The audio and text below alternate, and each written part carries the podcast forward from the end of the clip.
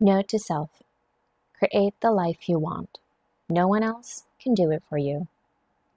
As we step into the remaining half of the year, now is the perfect time to reassess our goals, personal, career, fitness, or social goals. We can do that at any time really, but there's something to be said about universal milestones experienced across our shared humanity. One country's independence, the start of a new year, and of course, the halfway mark into the year following a global pandemic.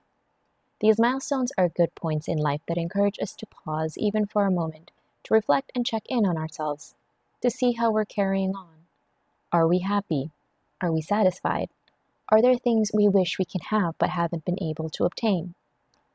Although I do believe that everything is possible, I will not be the one to say that maybe you're just not trying hard or working hard enough to make those dreams come true. Because in reality, some of us are working harder than others but can't seem to catch a break. Rather, I'm here to remind you that while anything is achievable, there are two things we need to remember. First is that things take time, and second, we have to believe that we are worthy and capable of getting the life that we want. For many of us, myself guilty here, we expect overnight successes. That's just not how it works, because part of the lesson, or all of the lessons really, in life, is about the journey. The destination is that beautiful add-on that we get to enjoy at the end. It's that glorious reward for simply being a participant. When I speak of the life that we want, I really mean the values that exist in the life that we want. For many of us, we're chasing after big careers, awesome dreams, and outrageous wealth that we're forgetting to ask the question, why do we even want this? What is missing in our life that we're failing to satisfy on a daily basis that we believe accomplishing, insert the mega goal here, promises us, insert value that we believe it satisfies. We pursue things in life to either supply the missing piece or replace a broken one. We often associate these external attainments to our joy and personal fulfillment when in fact these are not often even really related. Let me clarify that of course we want material things. That comes with the joys of the human experience. To seek things that are pleasurable while we live our lifetime.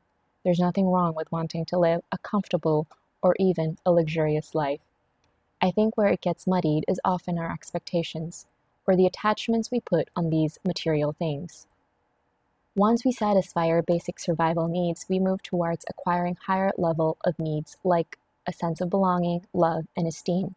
But it's often when we get these higher levels when we mistake a lot of our needs for our wants.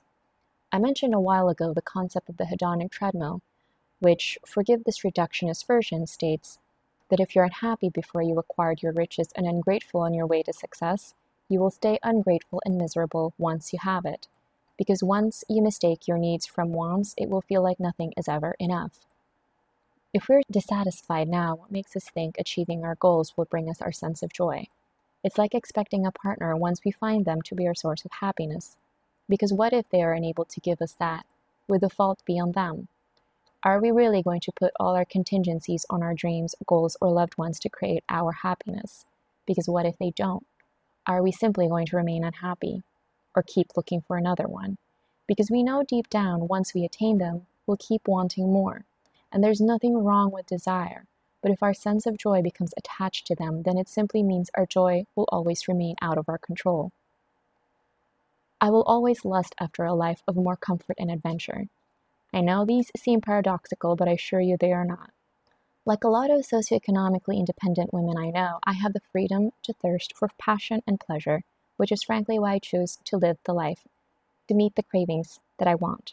But on a deeper level, I know my happiness is a state of mind, whether I attain these pursuits or not. We will always have desires and wants, but we don't need these to be happy. We can't depend on our external environment to make us a happier individual. It needs to come from us. We are our own source of joy. And if it's more happiness, love, freedom, and excitement that we want out of life, then we need to create it ourselves for ourselves. Our goal, dreams, and loved ones are fleeting. Nothing is forever. But they will serve as a great complimentary reminder about the gifts that we have been granted and must appreciate every day. It's the added bonus, like that free dessert or extra side dish accompanying the main course at your favorite restaurant, that is offered to those who are simply here for being an active participant in life. So now, good luck creating the life worthy of you between now and the end of the year.